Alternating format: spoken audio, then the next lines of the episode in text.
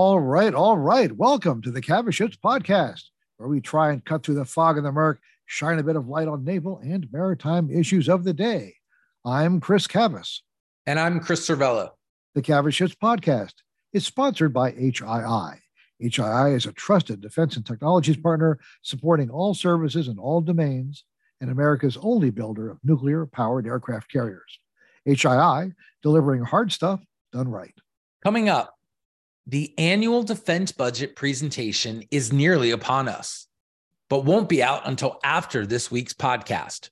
We'll dive deeper into the budget next week with our colleague Vago Muradian. So be sure and tune in to the Defense and Aerospace Report daily podcast on Tuesday, March 14th and the AUKUS decision between Australia, the United Kingdom, and United States about how to go about building nuclear submarines for Australia is likely to be announced Monday, March 13th. So next week is indeed shaping up to be a busy one. But today we're looking not at the future, but at the past, as in how to preserve maritime ships and heritage so current generations can understand how their ancestors went to sea Chris Rowsome, Executive Director of the Historic Ships of Baltimore, which includes the 1850 sloop Constellation, will clue us in on what it takes to maintain ships from the 19th and 20th centuries in good enough shape to entertain and inform people for years to come. But first, a look at this week's naval news. Turkey's new amphibious assault ship, Anadolu, was apparently delivered in January to the Turkish Navy, although no public announcement was made at the event. The 28,000 ton ship, largest warship ever to serve in the Turkish Navy, is based on the Juan Carlos I design from Navantia and is similar to two ships in the Australian Navy. Intended to operate F 35B Joint Strike Fighters, the ship now will become the world's largest aircraft drone carrier following Turkey's expulsion from the F 35 program. Turkey's drone manufacturer Baykar is working on several unmanned aircraft to operate from the ship, including unmanned fighter jets. Navy Secretary Carlos del Toro announced March 8th he had renamed another ship due to its namesake having connections with the former Confederate States of America. The survey ship USNS Maury, TAGS 66, is now USNS Marie Tharp, honoring the geologist and oceanographer who pioneered current understandings of plate tectonics and continental drift. Matthew Maury, while still revered in many circles for his work as a mid 19th century oceanographer and pathfinder of the seas, also joined the Confederate Navy and worked as an envoy for the Confederacy. The survey ship was the fourth U.S. Navy ship to honor Maury. Japan on March 7th commissioned the new frigate Mikuma, the fourth in the Mogami class of stealthy frigates. Japan plans to build a total of 22 of the ships. And that's a look at just some of this week's naval news. All right. Well, today we are not going to talk about the threat from China, the U.S. Navy budget, the promise of new technology. Rather, today we're going to focus in on maritime heritage, on efforts to preserve and present ships from the past to give you and yours a chance to see how it was done way back when. With us is the executive director of Historic Ships of Baltimore, Chris Rowsome. Chris, welcome to the podcast. Thanks, Chris. Uh, pleasure to be here.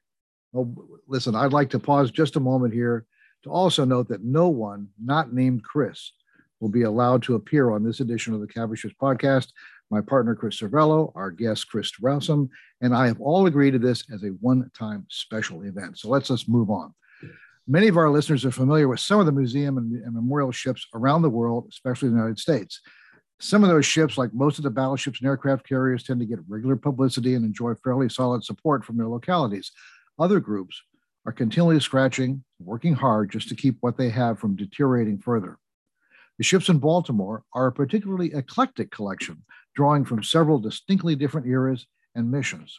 Chris, can you just tell us about tell us about your ships before we even get to the organization and how you do this stuff? What does your collection consist of? Sure.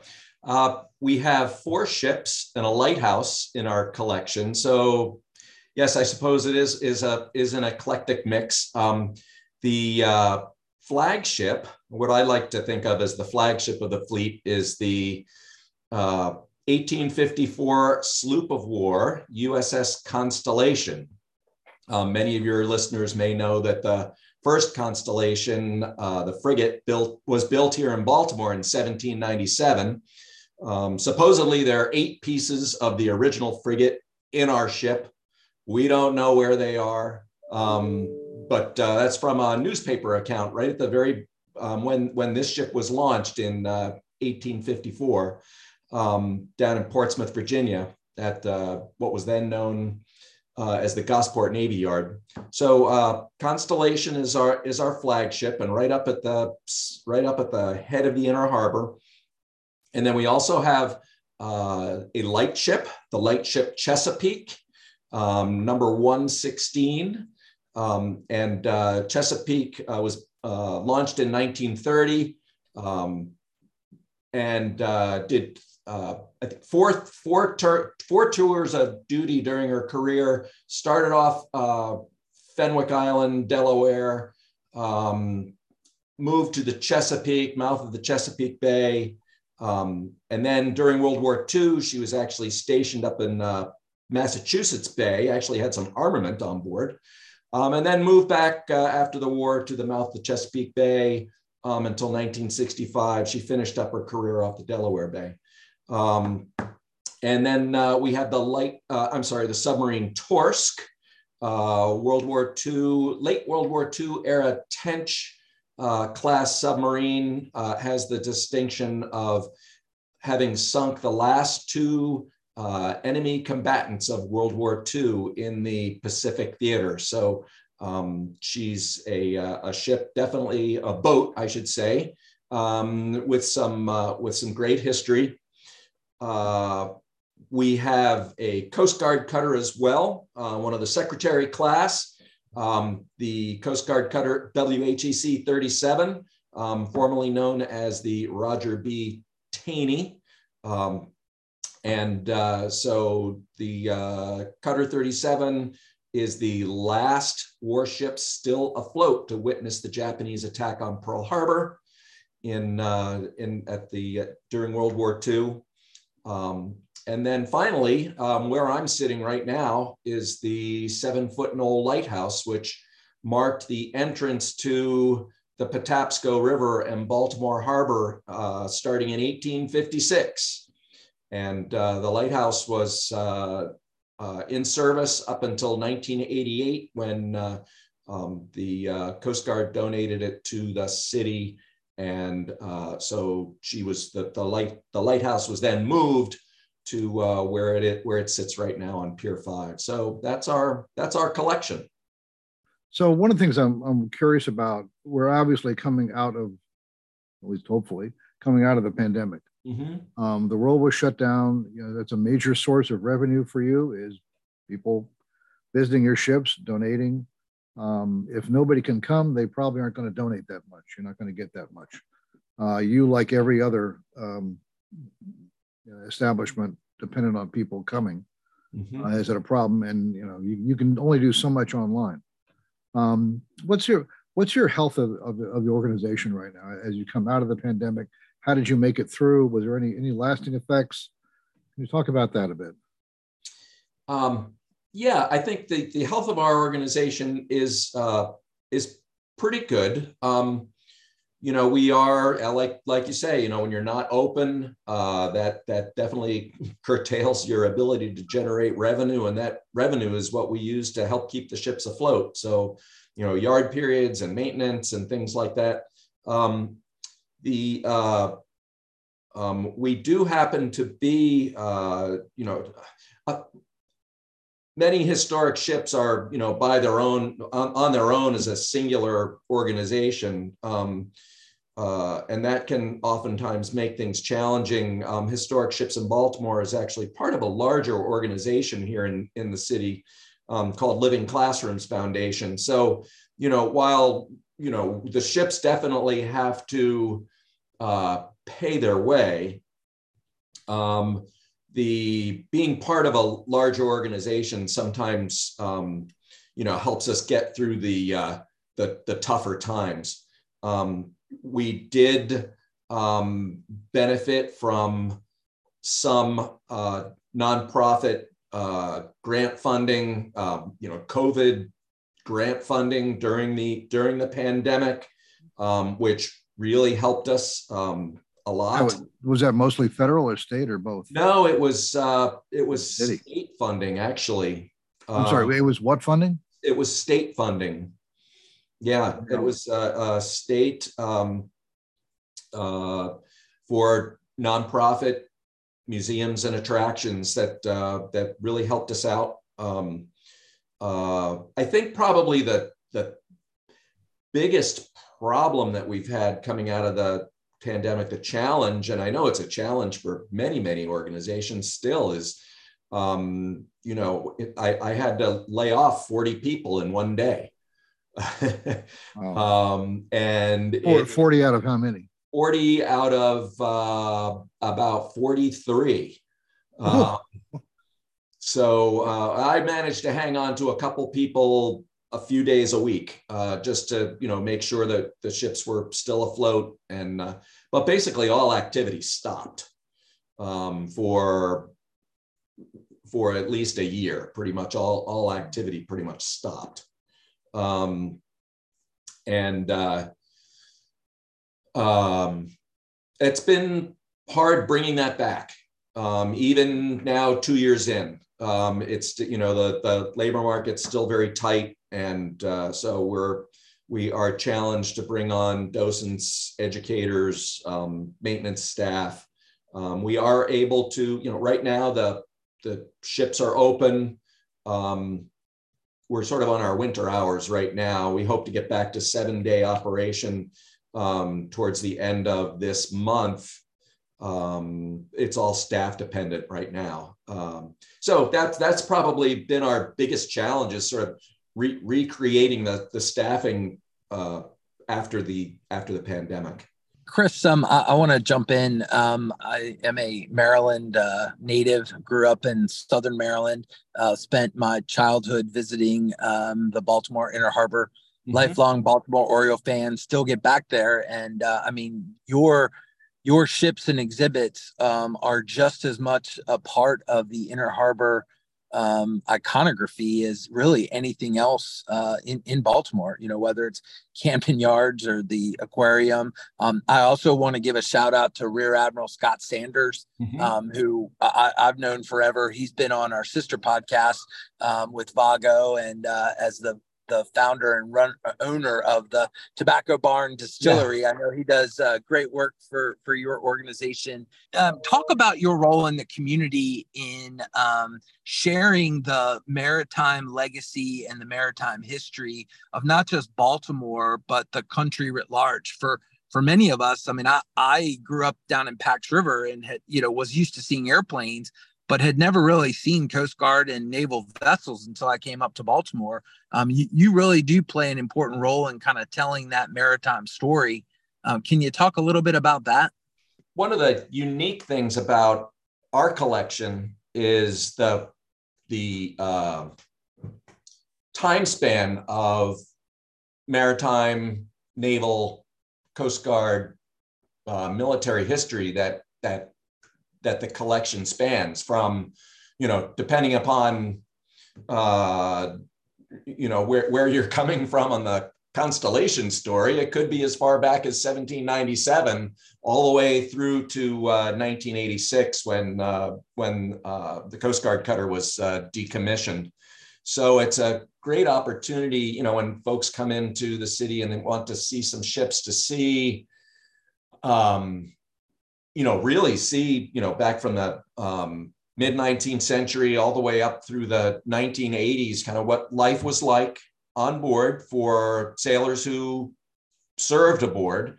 You know i've i've always said that um you know it's a great way for people to um you know kind of get an appreciation for the service um given by the folks who uh who sailed aboard our ships you know and just learning what life was like um, particularly on Constellation.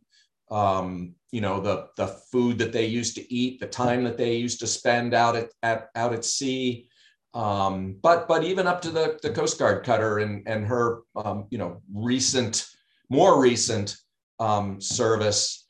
Um, you know, just what conditions were like, and then uh, you know, compare that experience to, you know, those of us, you know, I, I personally am not a, I'm not a veteran, um, but I think um, being involved with these ships has really engendered in me uh, real appreciation of the service and sacrifice that um, those uh, in our armed forces are, you know, give to their give to their country, give to their fellow fellow citizens, and uh, I think that that's probably one of the more important things that I would like people to come away with um, after they visit our ships. Um, you know, they it's funny, you know that that's sort of the high level I know that a lot of people, when they come on board, um, and I'm, I'm going to lighten this up just a little bit. You know, a lot of people, when they come on board, they want to know where, what people ate, where they slept, and where they went to the bathroom. Those are sort of the three things. Those are, those are important questions. Right? they are.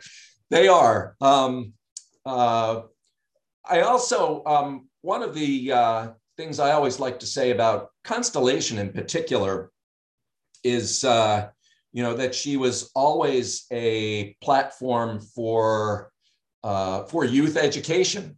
Um, when she was launched, uh, of course, there were midshipmen on board, junior officers, and also the uh, ship's boys, uh, the, the you know basically kids age 13 to 17 who uh, who sailed on board. The ship was their home, their their school, their place of work.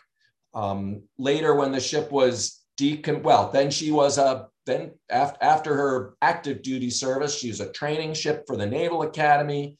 The primary training ship for the Naval Academy was uh, known uh, as the Cradle of Admirals because basically everybody who sailed on board her in the uh, up until the uh, early 1890s became the you know the the the, the captains and the admirals that uh, you know were all uh, you know integral in the uh, in the building of our of we, what we know now of as our modern navy back in the uh, at the at the at the beginning of the 20th century.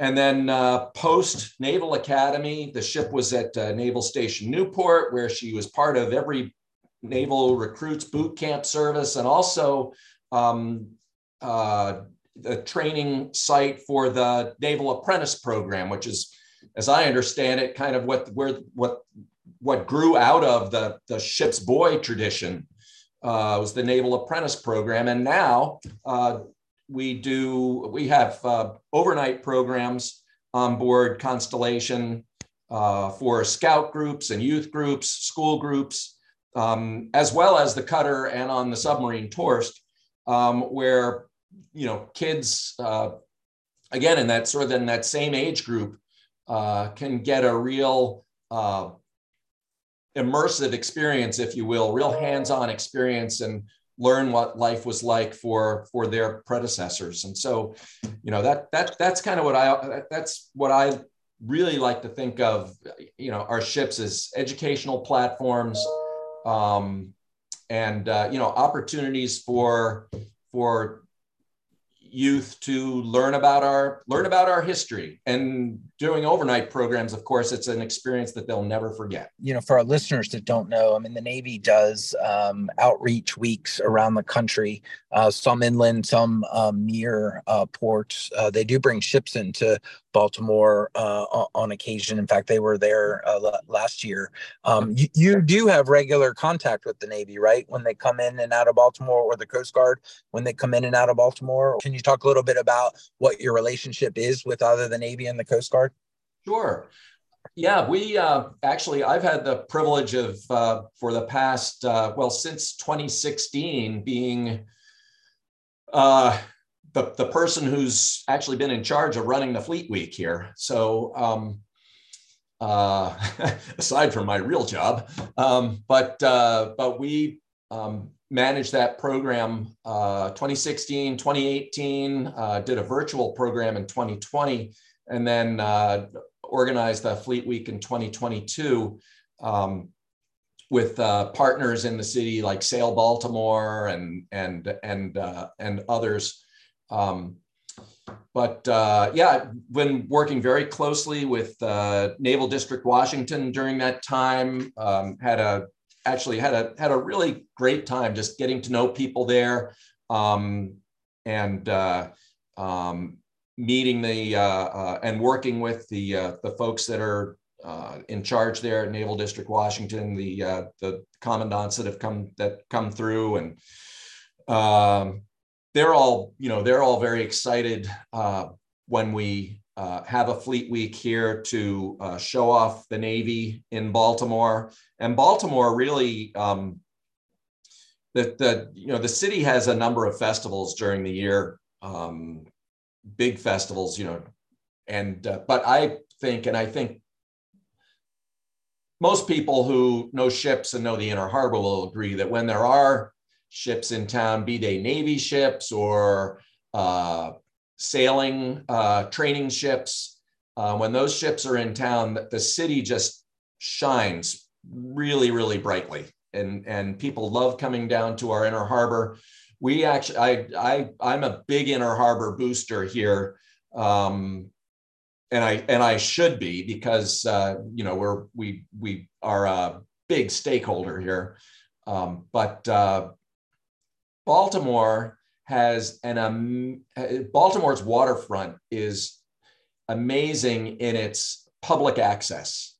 Um, not every city, and I should say even very few cities on the East Coast and West Coast have uh, a waterfront like Baltimore's, where it is where the where the public access is so easy. And so it's great for uh, when when the Navy comes in, when the Coast Guard comes in, um, and they want to uh, engage with the public. Um, it is it is comparatively easy um, to do that, and uh, I think that's one of the things that the Navy really likes about coming to Baltimore. Um, besides the fact that uh, you know when we have international vessels here, the uh, proximity to Washington is always very helpful um, to uh, those folks as well. It's easy, it's great for uh, you know naval attaches, et cetera, from um, different uh, countries to you know have have their ships come to Baltimore because it's a lot harder to get them to Washington. Um, have them come to Baltimore, and then we've got you know relatively easy access between DC and Baltimore. But uh, yeah, the Baltimore waterfront is something that uh, you know we are very very proud of, and uh, and I think I think the city is as as a whole as well. So. Well, Chris, I will let uh, my my partner ask one more question, but I will say I, I will be um, I'll be up in the DC area the first week of April, and then for um, the Navy League's uh, national conference. But I will sneak over to Baltimore uh, on that Thursday for the Baltimore Orioles opening day against the Yankees, and I'm going to build some time in to come down and say hello to you and check okay. out your exhibits again. So thanks for joining us, and uh, I'll let Chris ask the last question. Okay. Well, I don't know if I have a question so much as just an appreciation. Uh, you and I, uh, Mr. Uh, Rowsome, I have to say the Rowsome because we're all, I can't say Chris here. Um, uh, we, we, we first met um, a few months ago. Actually, I came over to um, Sparrows Point where you had the Constellation in dry dock. Yeah. And uh, that was truly fascinating. I'm just to be able to walk underneath the ship. Um, I was astounded, to understand, you know, frankly, about 50% of the ship is original, which is for a wooden ship. Yeah, just blew me away. I mean, the the the, the percentage of original original material in the Constitution uh, up in Boston is really, I mean, it's in the single digits because all all wood rots and wood gets replaced over time. It's true yeah. with any old, old wooden ship. But um, really, a, just a fantastic ship, uh, great shape, looks to be in great shape. I, you know, I'm, I'm, i mean, I've been going in and out of Baltimore all my life. Uh, I'm, I'm, a, I'm a DC moron. I'm a DC person, but uh, my daughter actually is a, has been living in Baltimore for 10 years. She lives up in Mount Vernon, uh, loves the place, and was going to stay there. Um, and when she was a, when she was in school, she did an overnight on the, was the Tawny. Uh, and I, I was thrilled that she, you know, got to experience that. Yeah. Because um, that was, that, that really is old school. It is a 1930 ship. It's a great ship that was an incredibly successful class of cutter uh, that gave gave long service to the U.S. to the U.S. Coast Guard. Um, and it, you know, it's sort of interesting that the, you know, you like like a lot of institutions around the country are going through this, you know, the name change mm-hmm. issue where where names are no longer appropriate. You know, I, I have to confess, I went to Roger B. Tawney because that's how the family says it. Roger B. Tawney Junior High School in yeah. Camp Springs, Maryland, and even then, back way back in the last century, um, I mean, I I have to admit, I I wondered, you know, is that really appropriate? Mm-hmm. Um, you know, when when they would teach the Dred Scott case, it's like, okay, so this guy's name, yeah, hey, the school today is named Thurgood Marshall Middle School, mm-hmm. but um, so you've you've not you can't rename the ship because it's, it's it's a historic ship, uh, and you you refer to it by the hull number now, WHEC mm-hmm. 37. Teeny is how the is how people in the Coast Guard referred yes. to it. So it's like either way is correct depending on your frame of reference. Um, but uh, you know the the constant constellation I mean, I, I, I clearly remember I mean, way back in the 70s, really, um, because I started going to Baltimore a whole lot more when when they stole my my baseball team from Washington. Mm-hmm. Um, and you'd go down the inner harbor and you'd sit and have some ice cream and sit on the steps and look at that hull. And it was just the most amazing example of hogging anybody had ever seen. Hogging is where uh, any, I mean, most ships either sag in the middle over time or hog where the ends drop and the it comes up in the middle, and mm-hmm. um, it looked like it was just if it just sat there forever, it would fall apart. It just would deteriorate and collapse and disappear. And hundreds, if not thousands upon thousands of wooden ships, that's exactly how they ended their days. They just fell apart.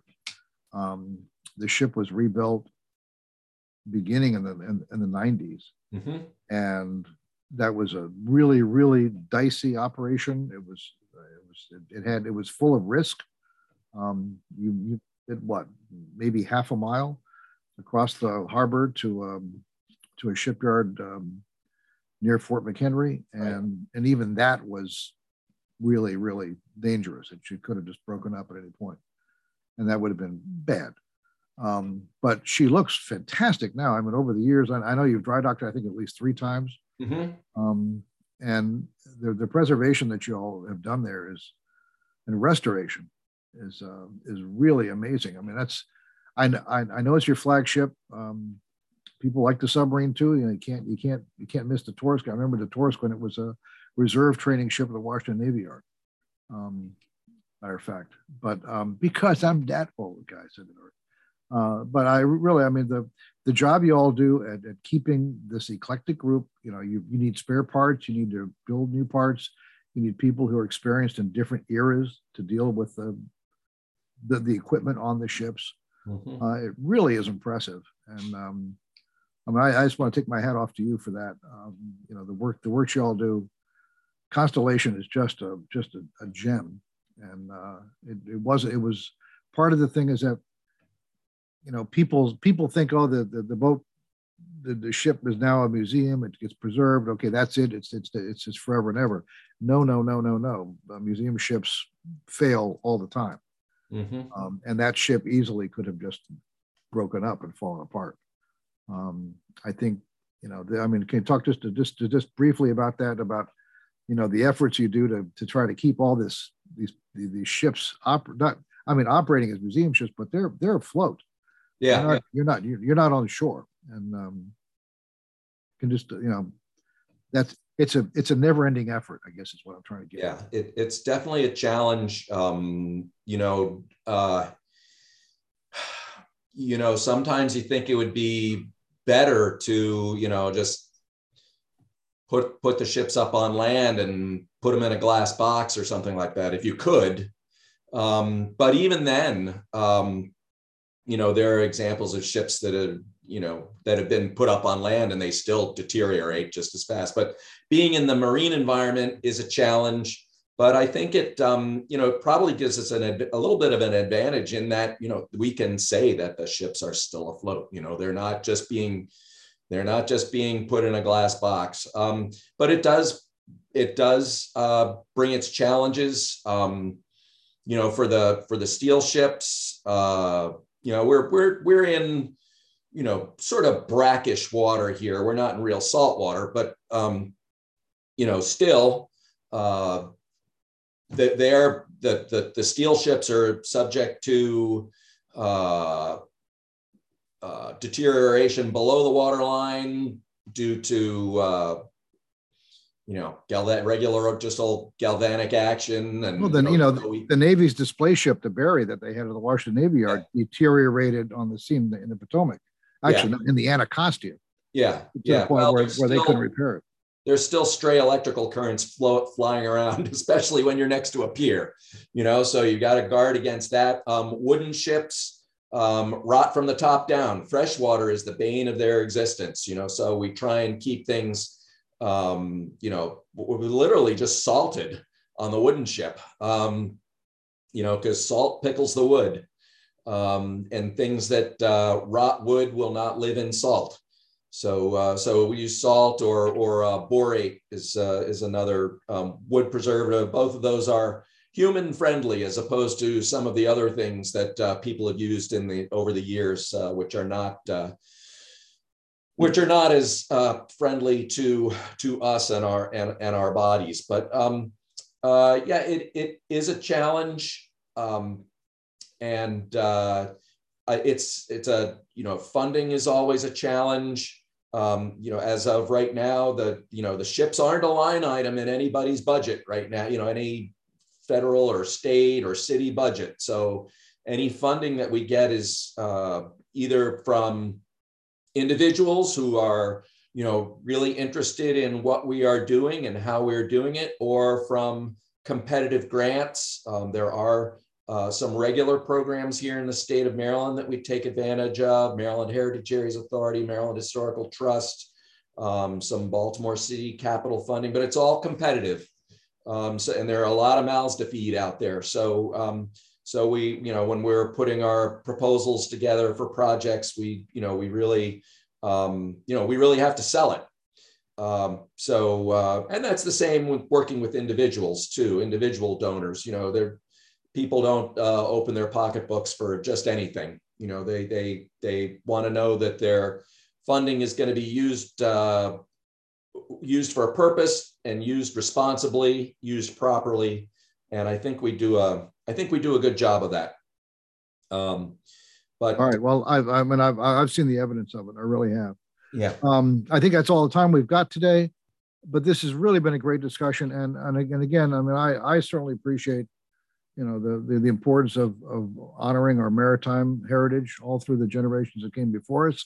Mm-hmm. Um, without, without that, we wouldn't be a country. The world been, would, wouldn't be what it is. And, uh, right. it, it, it, this is, this, this is important stuff. I'm glad you do it. And thanks for being, be- being here. Our folks, our, our guest has been Chris Rowsom, the Executive Director of Historic Ships of Baltimore. Um, get out this summer, get out this spring, get some, see some stuff, see some good stuff. It really is, it, it, it really is worth it. Thanks for being here, Chris. All right. Thank you for having me. This has been fun. Now hear this. Now hear this. You know what that means? It's time for Squawk Box. And this week, Mr. Cavas looks at the seemingly inexplainable strategic pause around the Navy's amphibious program. Thanks, Chris. Well, the Navy's working on a new next generation air dominance fighter to replace the F 35 Joint Strike Fighter, and the service is still buying F 35s. Work is also ongoing to succeed today's Virginia class submarines with a new SSNX design, and the Navy continues to buy new subs. The surface warfare community is studying the DDGX, the follow on warship to current Arleigh Burke class destroyers, even while ordering two new destroyers every year. None of those new programs have been finalized, and procurement of fighters, submarines, and destroyers continues apace. But when it comes to the San Antonio class amphibious dock transport, it seems the Navy cannot walk and chew gum at the same time. Navy Secretary Carlos Del Toro is now talking about a strategic pause to study whether or not the Flight 2 design of those ships is what they need for the future. This, despite a major study only a few years ago that did just that and came up with the current design already in production. The Navy and Marine Corps also just concluded a long awaited amphibious force requirement study, and after promising for months to release the results, Navy leaders decided in late December to classify the study, preventing anyone without a security clearance the opportunity to read, consider, and discuss its results. And now there's apparently a need for even more study, and apparently one so involved that the service thinks it best if it simply stops ordering new ships until it can decide what it wants.